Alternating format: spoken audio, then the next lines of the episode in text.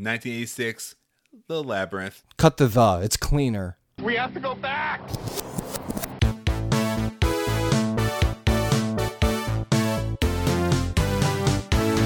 Hello, everyone, and welcome back to the Flashback Flicks Retro Movie Podcast. I'm Ricky, I'm Grayson. and today we are reviewing the 1986 fantasy Labyrinth. Fantasy.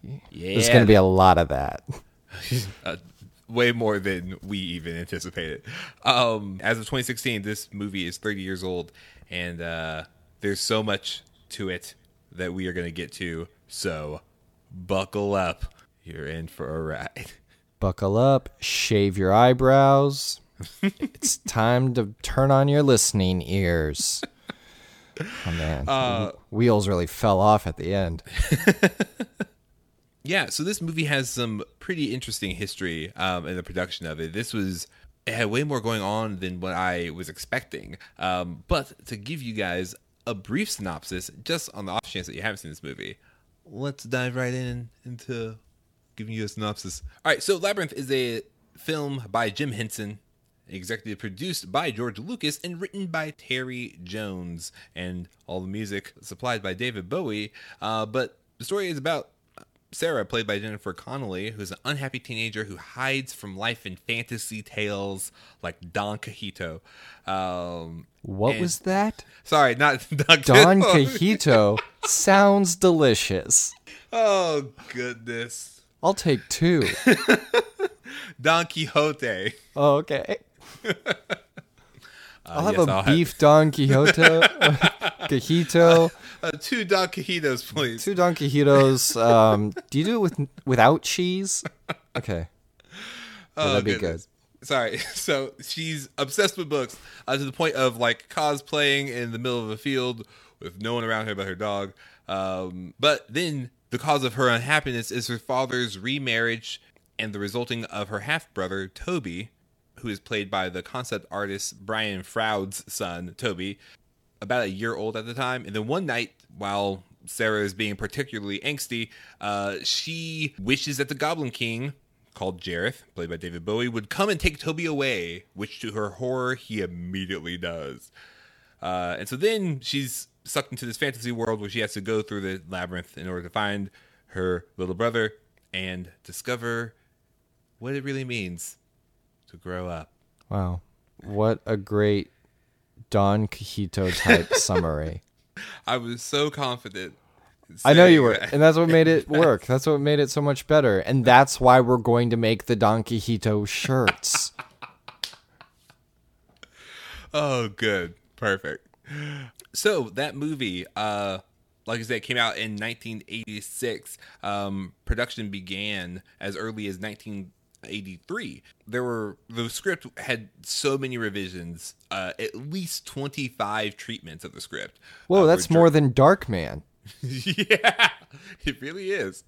Um, and it was just between like uh, 1983 to 1985. They just had all those different treatments, and it passed several hands. Um, a lot of fairy tale inspirations were pulled, as we see in the movie, like from Alice in Wonderland, uh, The Wizard of Oz, and uh, particularly a story called Outside Over There, which is a children's picture book written and illustrated by Maurice Sendak um, in 1981. And the story follows uh, Ida, who must enter the fantastical world described as the outside over there to find her baby sister, who's been spirited away by some goblins.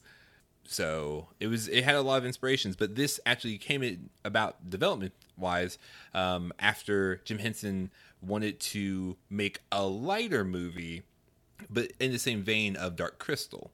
Uh, the Dark Tri- Crystal came out um, years prior to, or I want to say it came out in eighty 82. 82 yeah so Yeah. dark crystal came out in 82 and it was heavier and a little darker than what henson was initially wanting but just like how the story developed it just ended up being what it was and he liked it but he wanted to make a lighter version of it. And so they started creating labyrinth.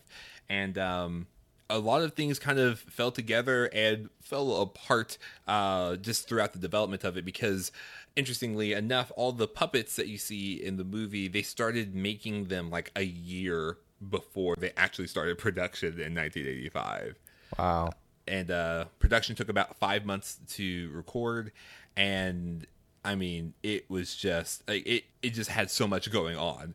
Um, I, I was able to find this uh, little making of documentary um, online, and they talked about how everything came together, like all the puppets and everything came together, like within the last couple of weeks, and um, and even just the original version um, of the movie had even some more darker tones. Like it ended with like Sarah just kicking David Bowie and him turning into an actual goblin.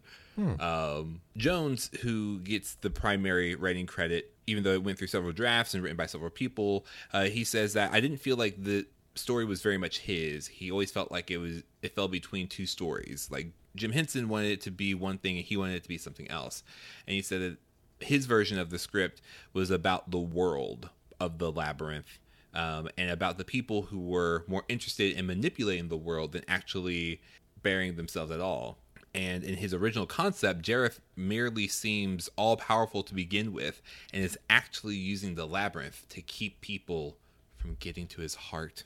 Oh. Don't we all do that in some small way? We all have labyrinths, metaphorically speaking. but when now this is a movie that it was one of those movies that I saw as a kid, uh, just around me a lot. Like I, I didn't watch the movie a ton as a kid. I don't even think I saw it until I was in my teens or early adult life. Um, but it was it became a cult classic, but it did not do well box office wise.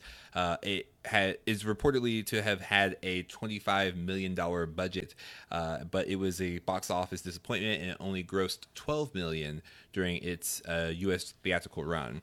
Now it was a commercial failure, and it was one of the first commercial failures for Jim Henson, um, and it really brought him down to the point where he didn't direct anything else until his passing in 1990. Hmm. He he he like collaborated, and you know, Henson Company still created other features, but like after that movie kind of tanked, it was like a big hit for him. That's really sad. Yeah. Even though it did not do well box office wise, they still went forward with some other media, including a Labyrinth of the computer game for Apple II and Commodore 64. So run out to your local blockbuster and get a rental for that. I don't uh, understand anything you just said. uh, so this game was the first graphic adventure uh, developed by Lucasfilm Games, later becoming Lucas Arts in 1990, and the game was a 13 hour or 13 real time in game hour to solve the dangerous labyrinth and thwart Jareth's plan. And uh, it was hmm. It was a game. That's a great idea, right? Like just a, yeah. like solve the labyrinth in 13 in game hours. Like that would be pretty fun. Wow. Like a Telltale game. Oh my gosh, that would be such a good Telltale game. It really would. Telltale. Hey, over here, Telltale. Yeah, you listening? Listen, I've got I've got an idea that is worth at least two Don Quijotes. Don Quijotes. I will trade you two Don Quijotes for this idea. Um, we do not own the rights to Labyrinth, but, but it we, might be cool if you did this. Yeah, we do own the rights to Don Quijotes. Um, some other fun facts about this production is that the crystal bowl um, juggling called contact juggling. Um, oh, it's yeah. not actually done by David Bowie. It oh, that's done, shot very well then. Right? So basically there is a choreographer michael moshton sorry for butchering your name but he was a contact juggler and he's just like almost in puppet form like has his arms behind him doing all the contact juggling um, like crouched behind bowie like in his arms replacing his and like doing all those things and uh, so weird. Yeah. So I thought that was such a interesting thing that they did. And another cool thing that I thought was how um, I didn't notice this until I looked, did some research, but if you notice throughout the movie, Sarah, her oh, her mistake is she always chooses right. She chooses the right. She goes right. She chooses the right door, and and she chooses the door with the knocker with the ring in the mouth, which is on the, on the right, right one. side. So she always chose right. Hmm. When she talks to the worm, Yeah. She, she's about to go left. He's like, hey, don't go there. but the mistake is that she chooses right. Yeah. Would have run into that Yeah. that castle. Although That- that was Sarah's problem. If Sarah had just gone in to have tea with the worm, would have been fine. Yep. That worm was too real looking. Like it was so amazing to see. Uh just the puppetry. Like kind of going into our reactions of this like the puppetry in this was just phenomenal. Like I could not get over how especially that little worm like how realistically uh he moved and just like existed. Like so much of the puppetry um i was just convinced by. Like i was sold by. I'm like oh this is an actual thing um because I, I started noticing some of the mannerisms like the way their mouths move you can kind of tell they're puppets but some of them just looked so real i'm like that thing looks like it could exist in our world. And it, it just the henson company and all of their puppetry and just the many people it took to operate them was just phenomenal. There were like over 40 puppets and puppeteers because originally if um the big magic dance scene it was just going to be 20 puppeteers That won't do. no, and then they they did. They say, okay, we need to get twenty more of us. so they they went out and hired like a twenty additional puppeteers and like taught them the choreography and did all the other stuff. It was just amazing to see those. I mean that kind of involvement because there's just so much movement happening all the time and it, ugh, just solid. How do you just find 20 puppeteers? I guess it's a pretty tight knit group. Like everyone, hey, hey everyone, if you have a friend who's not here, get him here. Yeah, but you're right. It's very realistic in the way that they move. Uh, I think it's in the eyes. That's what gives them life. Mm-hmm. The eyes. Yeah. I still can't get over that worm. Do you remember the worm's name? I think it was Worm. Worm 1? It's called The Worm. Yeah. Oh. Voiced by Timothy Bateson, who also was one of the four guards and a goblin. Oh, nice. Yeah, he was just so. Oh, yeah, you're right. The eyes. It was just great. Really impressed with that. Okay, this will be interesting for people. At least I think it is.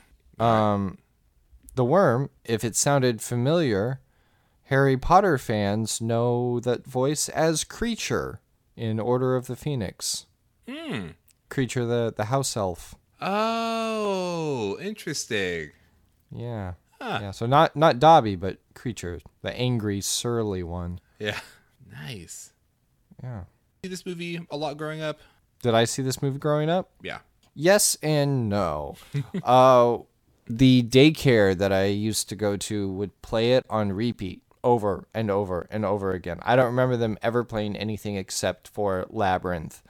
And so I saw it all out of order because I wasn't interested in it. I wanted to build with Legos. Um, because it scared me. I was really scared by puppets as a kid, by the way. I went to a puppet show when I was really little. It was space themed, and I wanted to leave. I cried and then hid in my parents' arms uh, for most of it. Yeah. Wow. Well, you can bill me for the hour. Um, basically, I had this aversion to puppets except for the Muppets. It was like the only group of puppets that I liked. And then um, it wasn't until our mutual friend Austin got married that I saw Labyrinth start to finish. And if you don't know Austin, then that timetable reference makes no sense to you. We'll say it was seven years ago, Yeah. eight years ago. Yeah. About then. So, yeah, uh, fairly recently, I guess more recent than most people see this in their life, I think. Yeah. At least most people our age. Because I know I have friends that this is one of their favorite movies. Oh, absolutely. Yeah, I actually asked um, some of my friends on Facebook and some people on Twitter, like, what they thought of Labyrinth um, and like why it was their favorite movie. And a lot of people talked about how it's one of those things that reminds you of your childhood. Um, and it's just like it's one of those things that like you just feel young again and you're just like reliving like it's one of those things where like if you did grow up with it you just have this sense of nostalgia and connection to it and for them they like loved basically seeing the muppets um and or i guess not the actual muppets but the puppetry um of their of like all the goblins as well as just the over the top fantastical playing of everything just entranced them as a kid. Uh, and a lot of people just fell in love with David Bowie um, yeah. for obvious reasons. He's a dreamboat. Oh, I thought you meant the pants. Oh. uh, yeah, that too. pants, magic pants. uh, yeah yeah, this movie. I feel like this is the first time I watched the movie and actually understood it. Um, yeah, yeah, because like I've seen it before a few times. I'm just like, wait, what is happening? Um, but I finally got it, and someone actually pointed out how it's more of a coming of age story for Sarah. Like yeah. Sarah is to borrow a Britney reference. She's not a girl, not yet a woman. Um, hmm. And she's kind of understanding just what being, um, what growing up means and what having responsibility means. And how, like, going through the labyrinth, she starts learning these little lessons and how she can be kinder and how she can care for other people and how she can grow up really and just deal with the responsibility of having um, a little brother and like doing those um and like having like caring for someone other than herself or just herself i'd say. Right. Yeah, yeah. that makes sense. And another reason is like even though the movie didn't do that well in the box office it's like they um lanisha um also reference how like you just don't see movies like this made anymore um, no, it's not cost effective. No, no, not at all. Like that's the. I think that the thing I love the most about watching it is like just appreciating the full set design, like the uh, practical effects that they did. Like her walking forward, he's like, "No, it's like right there. Just walk right there."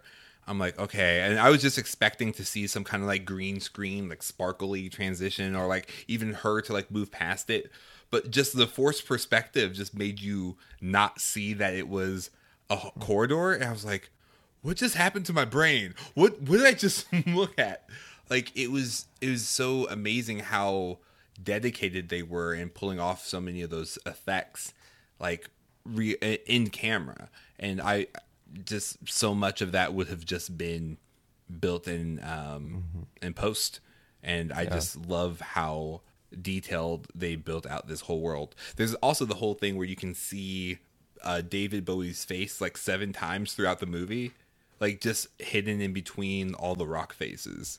Oh, really? Yeah. So you know that like know one that. transition where you see a face and then you move to the side and it kind of falls in like these three different rock faces. Yeah. Yeah, like that was one of like the many faces that are like hidden throughout the movie. Interesting. I think my favorite part in this movie is the the moment where she opens up the door. She's like, "No, I figured it out. I'm getting smarter. This is a piece of cake," and the floor just drops out from under her. that to me is just like adulthood embodied in just a scene. just like I think I'm figuring this out. This is a piece of cake. Floor drops out from under you. uh, loved it. So um, another interesting thing is that Hoggle was one of the most complex um, animatronics in that movie because they had um, an actor inside th- this mask that was just being mechanically um, operated like off screen, and there were just like four operators for that one mask, and it was just so much to like it was one of the most complex um, operatings and like throughout the whole movie. Huh. It seemed like he was fairly complicated. Yeah. Like just the way he moved, you could kind of tell. Mm-hmm. Yeah, I just I th- I think the biggest thing that I just love is I just really appreciated just all the practical effects, um, mm-hmm. just more than more than the story and all the other things that kind of came together, even more than the music. Um, I just love the attention to detail in like the MC Escher or Escher, Don Quixote. Um, um, Etcher, table for one. um, yeah, it's uh, I just really appreciate all the time that they took into building out this world because uh, it, it, just made it feel real and just I just believed all these different things that happened inside this little world. I thought it was really cool. Agreed. Grayson. Yes. Oh no, I think I'm lost. What, what are you lost in? Head cannon. Oh, it's head cannon because it's gonna blow your mind. Bam. Head cannon is the part of the show where we share our unique ideas about the movie and untold stories based on evidence provided by the movie. But before we do that, we are going to share with you guys, in case you have not heard, there is an active working head cannon from the Labyrinth uh, fandom. Have you heard of this? Uh, yeah, I've also heard there's a rumor in St. Petersburg. Sorry, uh, Anastasia is being made into a live Broadway musical, oh. and I'm just getting ready for it. Yeah. Good for you. uh, so there is a internet user going by the name of Glam Damnit. Um, Sure, spelled like it sounds. Spelled like it sounds, and this is his working head canon, and it makes a lot of sense. It gives a lot of backstory to Jareth. So I'm going to tell it to you like a fairy tale. So, so once upon a time, long, long ago, there was a sorcerer named Jareth, and he fell in love with a human girl named Sarah, and she with him. But Sarah's father and stepmother would not allow them to marry, for then they would lose the servant and nanny for their beloved new baby. Now, in a fit of rage, Jareth kidnapped the infant and spirited it away to the fairy realm. In this other world, Jareth turned the spoiled baby into a goblin in retribution. So Jareth also created a beautiful palace for his Sarah, one where she'd be treated like the queen she was. But sadly, time moved differently in the fairy world than the mortal one. By the time Jareth believed his new realm worthy of his love, his Sarah has long since been dead. Overcome by grief, Jareth descended into madness. Grief gave way to denial. His Sarah could not be dead, but was in fact being hidden by her wicked stepmother. He must rescue her. Sarah being a common name, it doesn't take Jareth long to find another dark haired Sarah. Over and over again.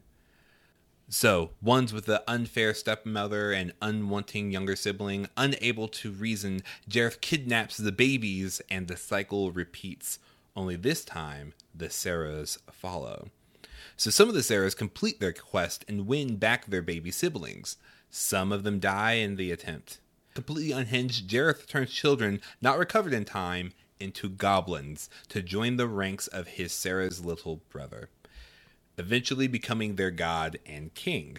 Only then does he build the labyrinth. He cannot fathom why his Sarahs keep choosing the spoiled baby over his undying love, but if he can only keep her with tricks, so be it. So, as the Sarahs solve the labyrinth faster and faster, new distractions are added the junkyard of useless treasures, the bog of eternal stench. If his Sarah is determined to stay only long enough to regain the child, Jareth will delay her as long as possible in hopes one day she will choose to stay. But you're probably asking yourself, Ricky, that headcanon's flawed. How does the story of Jareth become so garbled in the mortal world that she's reading from the book called The Labyrinth in the first place? Well, at least one or a few Sarahs must have escaped but not with the whole story. And over time, their stories were turned into the fairy tale, and the most recent Sarah obsesses over with such devotion. So this is why when the most recent Sarah introduces her, herself to Hoggle, his response to "What's your name?" she said Sarah. He says, "That's what I thought." Because of course she's Sarah. They're all Sarah. Headcanon. Well, he took mine. yeah, I I love that headcanon so much because it. I mean, it's it's really solid. It's really really solid. That makes sense. Yeah. because that's actually working that there is an alternate world in which this, these things actually do exist, which I like. Because the other camp is that it's a dream. Right. Right. And that's just her imagination, basically, her very involved imagination, and uh, in which she should take that show on the road. If you, uh, what, what do you think of the ending of Wizard of Oz? Oh, um, interesting. Yeah, I mean, I, Because I those think that- three, yeah, yeah. I think I mean, they with the ranch hands. Also, Wizard of Oz the book is in her room. Like you can see it very clearly. no way. Yeah, they Oh, pan across her books, and like the bright yellow one. I thought you were is- saying in Wizard of Oz, the book Wizard of Oz. I'm like, wait, what? Um, that's where she got the idea. yeah, I would say it makes sense, especially with her dressing up in the dress at the beginning of the movie and her just daydreaming and imagining. I believe her imagination to be that involved, um, especially at the end where she said, Well, I may need you guys sometime throughout my life, but of course I need you. Um, they're like, well, why did you say so? Like, it's like this big, like, her, because it is about her kind of growing up and maturing. She's like, listen, I am growing up and becoming more mature, but that doesn't mean that, like, I don't need these stories, almost in the vein of like Matilda, like we were talking about. Like, these stories kind of give life to shape who you are as a person. And Yeah. for that, I think there's that i think there's a convincing argument for that and i think the narrative says yes it is um, a figment of her imagination however here's where i see it i think it's closer to this so in the way that that headcanon kind of described it like there actually exists this other world um, more specifically i'm going to cite another movie that we've reviewed here, and that is Hook. I think it's more. I, first off, I think that the Goblin world exists in Neverland because I do think that there is a portal or some kind of way that in which both worlds can interact with one another.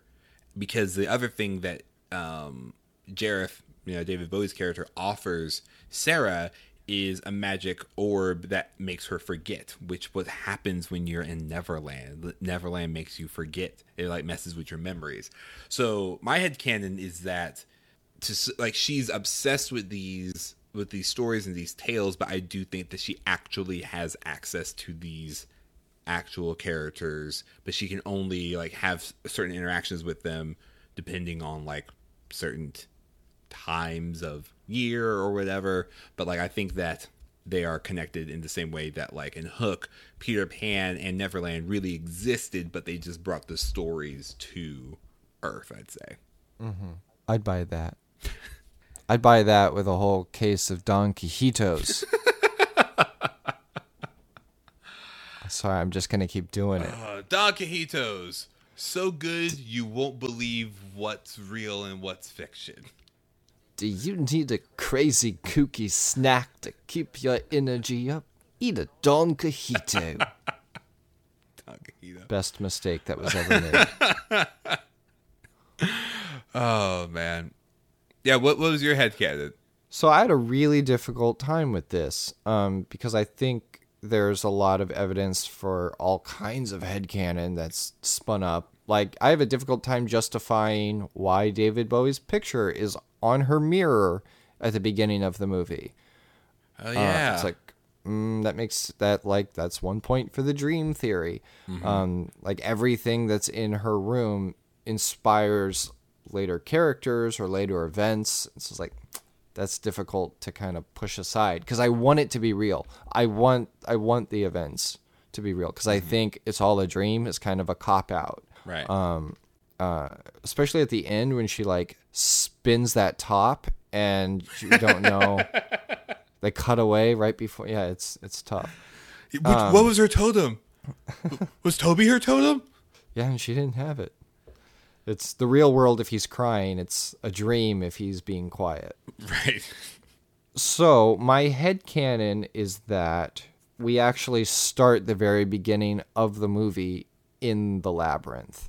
Um, so there are three primary orbs that Jareth wields throughout the movie. Um, we know that one of them is something of a utility orb. Uh, we know that one of them contains Jared's fantasies, uh, or Jared's. I keep saying Jared like this whole time. Jareth's uh, realities. You know, he's got the impediment. Jared presents Don Cajitos. Oh, how the mighty have fallen. uh, and so he uh, he has his realities, which is where his fantasies, where he has that dance party. The masquerade dance party is Jareth's fantasies, and then you have um, the Wonderland feel, or the I'd say I should say the the mentality of Sarah, which also includes quote unquote real world. Um, so the very beginning of the film, you are actually starting in one of those orbs, which is why she's surprised when all of a sudden it's seven o'clock. She's like, "It's impossible. It can't be. It's not fair." Uh, like, uh, it's it's time. Like, why is she so surprised by time? Aside from just being kind of like in her own world. Also, they heavily hint, almost downright say, that Jareth is also the owl, and the owl is watching her at the very beginning. I didn't realize he was the owl. Yeah. Um, Oh. so he's already there, and he has influence over her.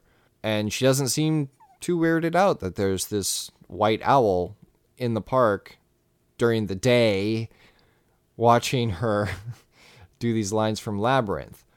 Um, and so, yeah, he's the owl because he's already heard her say like the Labyrinth lines, which is why he's not really surprised by it at the end.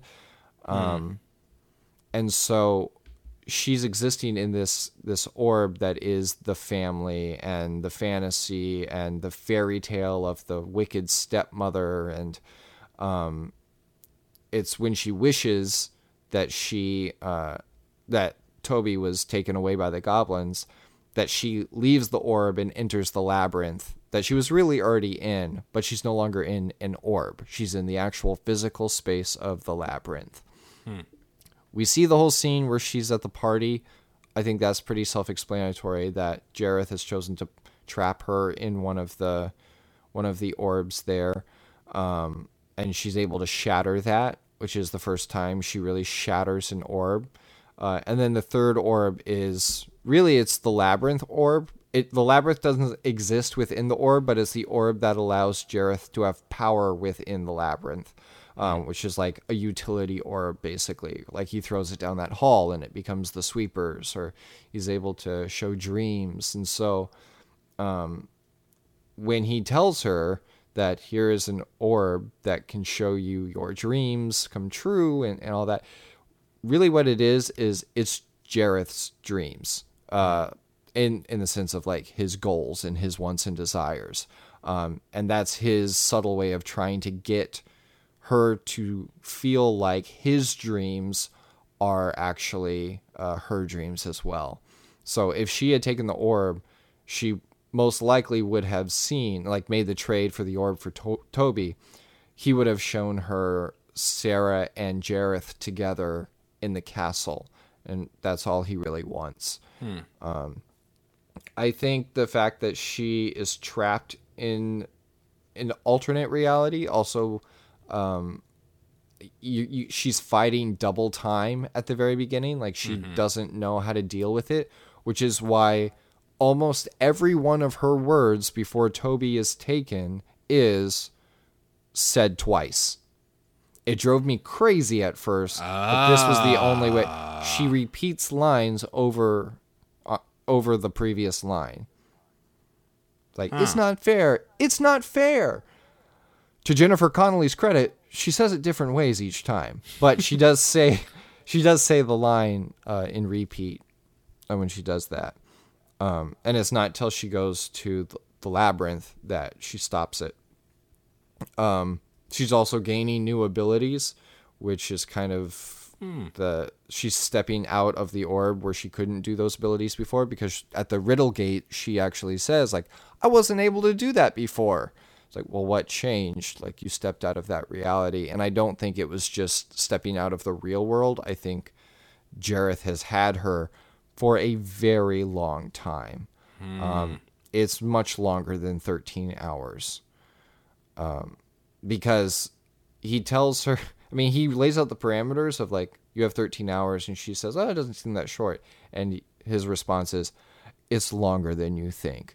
I really think the whole movie is much longer than we see and much longer than we think, um, and longer than 13 hours. So what you're saying is that we're in the labyrinth? How long have we been reviewing this movie? We started in the labyrinth. We will end in the labyrinth. No! But the uh, the characters that she interacts with too, I, with that theory, I don't even know if Toby is real or is it just uh, another way that uh, Jareth uses manipulation to get Sarah to choose him. Um, like that's a fantasy that he just created for her to live in. The plot really starts to deconstruct under that head canon, but um, it is something to explore to really track. Okay, in the in the world as it looks like the real world to us, if that's an orb and she's transferring to uh, the labyrinth, and then she's transferring to another orb whenever she's in the dance party, and then she's back in the labyrinth again, and then fighting against the utility orb. At the very end, that would just mean she's transferred back to the previous orb. She sees all of her friends initially through the mirror, and I think there's importance in that. Uh, the fact that she's seeing them through glass, that she's not actually in the same room with them, but she feels like she is because that glass orb exists within the labyrinth. Um, and then at the very end, the owl flies off and kind of hints that Jareth is alive and well and still in control of the situation. At least that was that was my headcanon around the orbs being the keeper of these different realities. So the labyrinth is Hotel California. You could check it anytime you like, but you can never leave. Boom. We'll auto tune that later. All right, perfect. Yeah, that's that's really interesting. That's I like it. It makes it a lot darker, but uh, I feel like it's it still fits in to um, what they set up. Like there's just I mean a ton, Yeah. of, ton of evidence for that because I, I don't think I paid that much attention to those orbs or what they could mean, but that's like the way you described it makes it like very evident that there were like mm-hmm. three different distinct orbs and had different influences like man and how involved they already made this movie i believe that to 100% makes sense But that there are creatures that really live in the labyrinth. yeah like Ludo is real and, and all the goblins are real like Hoggle, Didymus, all of them. But yeah, oh, and to the the fake Toby theory that he's just another fantasy being used by Jareth. Um since Toby exists in the actual labyrinth, that's a little that's difficult to justify um, unless it is an invention of Jareth's. Because when he looks at him, like maybe this is the new thing. We've gone through this cycle so many times. This invention of a Toby to manipulate Sarah to come to him this time um, could be uh, an explanation for why he looks at the baby and says, I'll name him Jareth. Like, it's part of himself. oh my gosh yes and what if this is like his wonka factory like the labyrinth is his wonka factory and he's just looking for a new successor The only way to get out of the labyrinth is to go slantways. Here, eat this snozberry. It'll taste like a snozberry.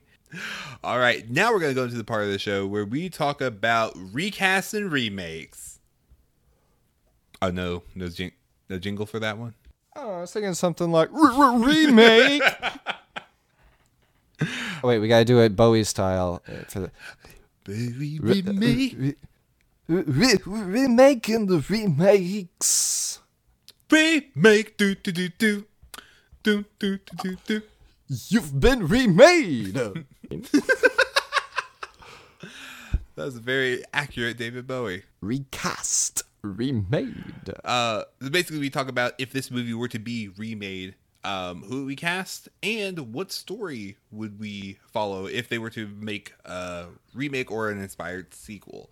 Um, I feel like the obvious choice um, would be uh, Johnny Depp because I just know that if this movie ever does get made, and since Disney owns um, Johnny Depp. I was gonna say the Muppets, but yes, both. I think they would bring him out for this because I feel like Johnny Depp is the go-to for eccentric character. Like it's like, hmm, we need someone for the remake of an eccentric billionaire who owns a chocolate factory. Who are we going to get? Why are we even asking this question? Let's just break in case of Johnny Depp.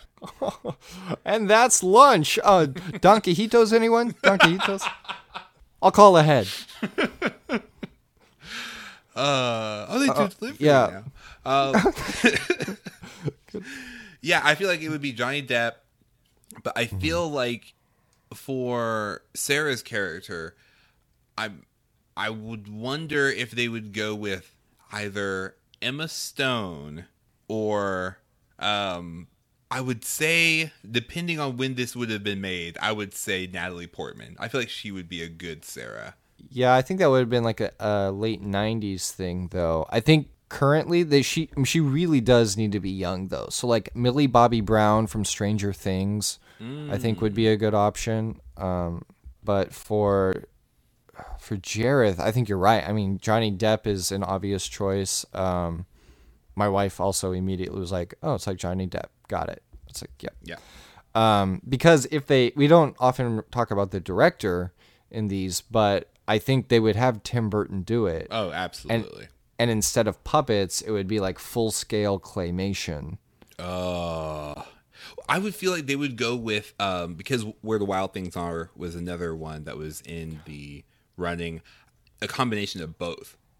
Like they have like green screen faces to capture those emotions, but like full body uh puppets. Like these, I think they would definitely do Ludo that way, which he was meant to be like where the wild things are, because that's also one of the books in Sarah's room. right. Yeah. Um, but yeah, that would be a good way to do it. Uh, f- recasting one of the ones that came to my mind during the masquerade party scene was recasting it as Bradley Cooper and Jennifer Lawrence and just make it a sequel to Silver Linings Playbook. Oh, I like that. I like that.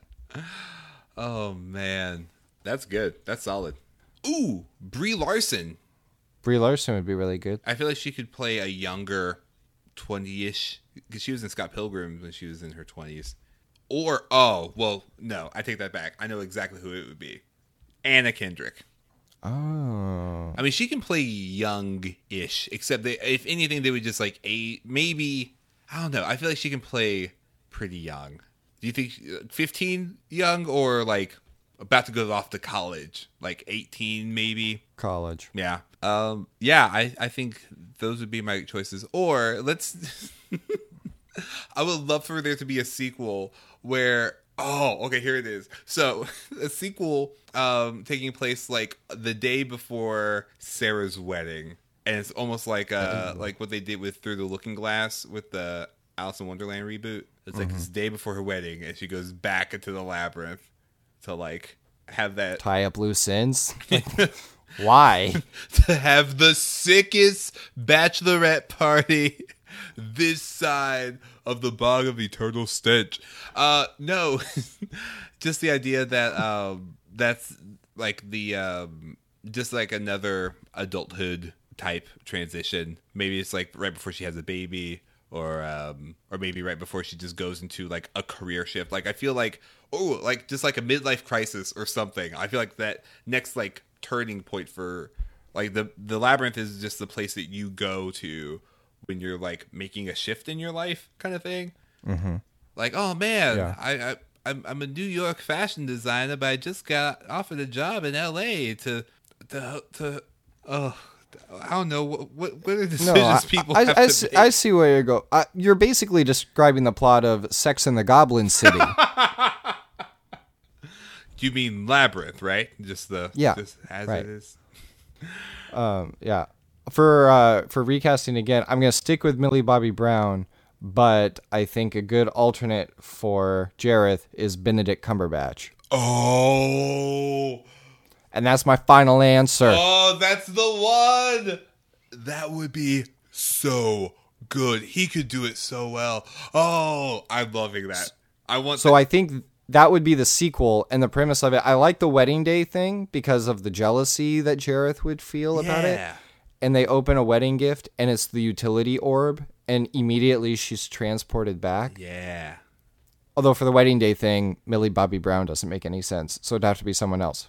Maybe Natalie Portman, like you said. Yeah. or, hey, Jennifer Connelly. She had her chance. uh. Yeah. It's time to wake up from the dream.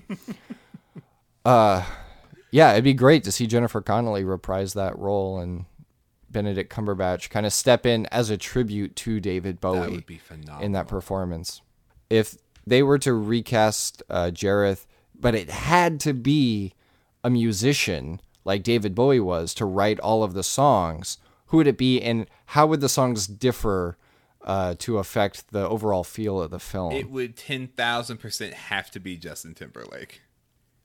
It would be amazing, It wouldn't would it? Because my first thought was like Chris Martin from Coldplay, and I'd be like, "That's such a like sad movie for most of it."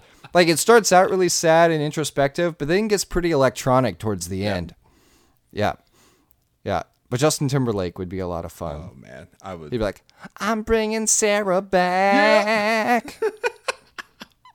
These goblin boys, they don't know how to act. Yep. yep. Uh, take it to the bog. Only got 13 hours to save the world. Oh man, that's good. It all fits. It's the soundtrack's already written by yours truly. Done. We're, we are waiting by the phones, Hollywood. When you're ready, we will take care of everything. And if you happen to have the number to Telltale, just Yeah. let let them know. Just let them know. We're also ready. we are so ready For them. to make all your dreams come true. Well, I like if we wrap it up soon, we can uh, make it just in time before they close over at Don Quixote's. That's fair. Yeah, we, we, we they're really punctual about their closing hours. they have uh, windmill prices going on right now. Oh man. I mean, they put the full price on the menu, but they're not as big as they seem when you get the check. Oh man. Thank you guys so much for subscribing to the Flashback Flicks podcast where you get just the right amount of Don Quixote jokes. Uh try it with salsa. All right, so let's go ahead and go into uh, final segment of the show, which is our reasons to recommend. Uh, Grayson, why would you recommend this movie? My reasons to recommend would be it really is a demonstration of Jim Henson's artistry. Uh, you see a lot of his comic side in the Muppets, obviously, and uh, this brings out just a different tone. And it's a shame that it was a, a commercial uh, flop. It didn't really do as well as he would have liked, and it's a, it's a real shame that it prevented him from producing more and directing more um, prior to his death. But it's it's super ambitious. Like we said before, it, there's not a studio that would really do it this way. Uh, and he tackled it, and it's a classic 30 years later um, with different versions coming out. I mean, different uh, like collector's editions and a cult following. And it's, I don't know, it, it's hooked in there so much, I think, because of that attention to detail. Um, there, there are fun songs. There are memorable performances uh, by David Bowie, and really, even even if she gets on your nerves, like from from like a, a whiny child acting kind of thing, like Jennifer Connelly is good and believable, and has her has her moments of vulnerability in this uh, in this movie that uh, you can see why she was able to make a film career uh, and having this as a launching off point. Um, so it's an origin story for Jennifer Connelly. It's a uh, great demonstration of the acting, singing blend and um, just massive talent that was David Bowie, and a testament to the the skillful artistry of Jim Henson. Absolutely. George Lucas is in there too. yeah. I mean, his role needs to be acknowledged in this, but it, I mean, just the the blend of talent that came together to, to make this happen is is pretty amazing. Absolutely. Yeah, I, I would say like my reason to recommend this movie is like if you really want to see just a fairy tale come to life, um, that's this movie. Like the the world in which they build um, with the goblins is just so believable, and I have to say, like you know, they they don't make movies like this anymore, and I think it's because Jim Henson had the patience to develop it like that.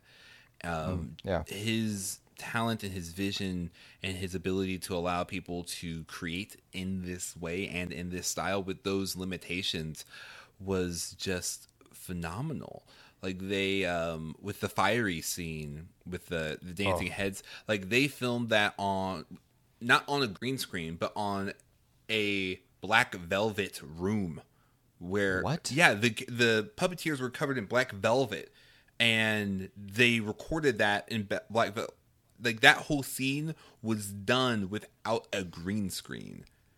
And they they just saw the vision for that. And he wanted certain movements to have the certain timing. And he just allowed all these other creative people to use their skills and their gifts together. And it just creates this really beautiful work of art. Like there if you ever want to just see how you can bring something to life um, with texture uh, and just visual, just gold. Like the I, I still can't get over uh, how many effects they just pulled off in camera. Like if you just want to mm-hmm. do a study on like how to pull those effects off, and also just to um, see what taking a risk on a film looks like, um, I would watch this movie because Labyrinth really is just another example of the kind of movie that can be made if you take like this risk and ambition um, to share the story you want to tell. Um, mm-hmm. And it all happened with just such great collaboration, like even more so than what um, I would I would say I see in a lot of the typical um, Hollywood environment, just with like how many different people contributed to the script, um, how many different puppeteers like got to work, uh, and how many even just with George Lucas not accepting um, during the whole promotional um, circuit of it, like George Lucas didn't take any interviews because he didn't want to take light away from Jim Henson during the time. Just like the sheer like realm of collaboration that went into making this movie was phenomenal. That and I mean David Bowie. I mean, there's there's always David Bowie uh, and his gift to this film, and um, hmm. it, it's. I feel like I can just ramble on for days, but I won't because we're gonna do a brand new thing, and we're gonna share some of your reasons to recommend. Because I asked you guys on Facebook and Twitter, and here's what you guys had to say. So DC Mopey on Twitter said, "When I was but a tiny Mopey, I didn't appreciate it. I was a little too old and a little too young, but as I grew up, I marvel at everything from the practical effects right down to the questionable saga dance numbers, and it's a true feat of film making for its time. then I also asked some of you guys on Facebook, and a lot of you had to say, I'm going to go through as many as I can. Um, Shannon said, like David Bowie, an amazing, talented, and already famous rock star, wrote the music for this movie, and yet the songs yeah, that's a good point. make no sense in context. um, there are also hidden Bowie faces all throughout the movie, which just makes it amazing.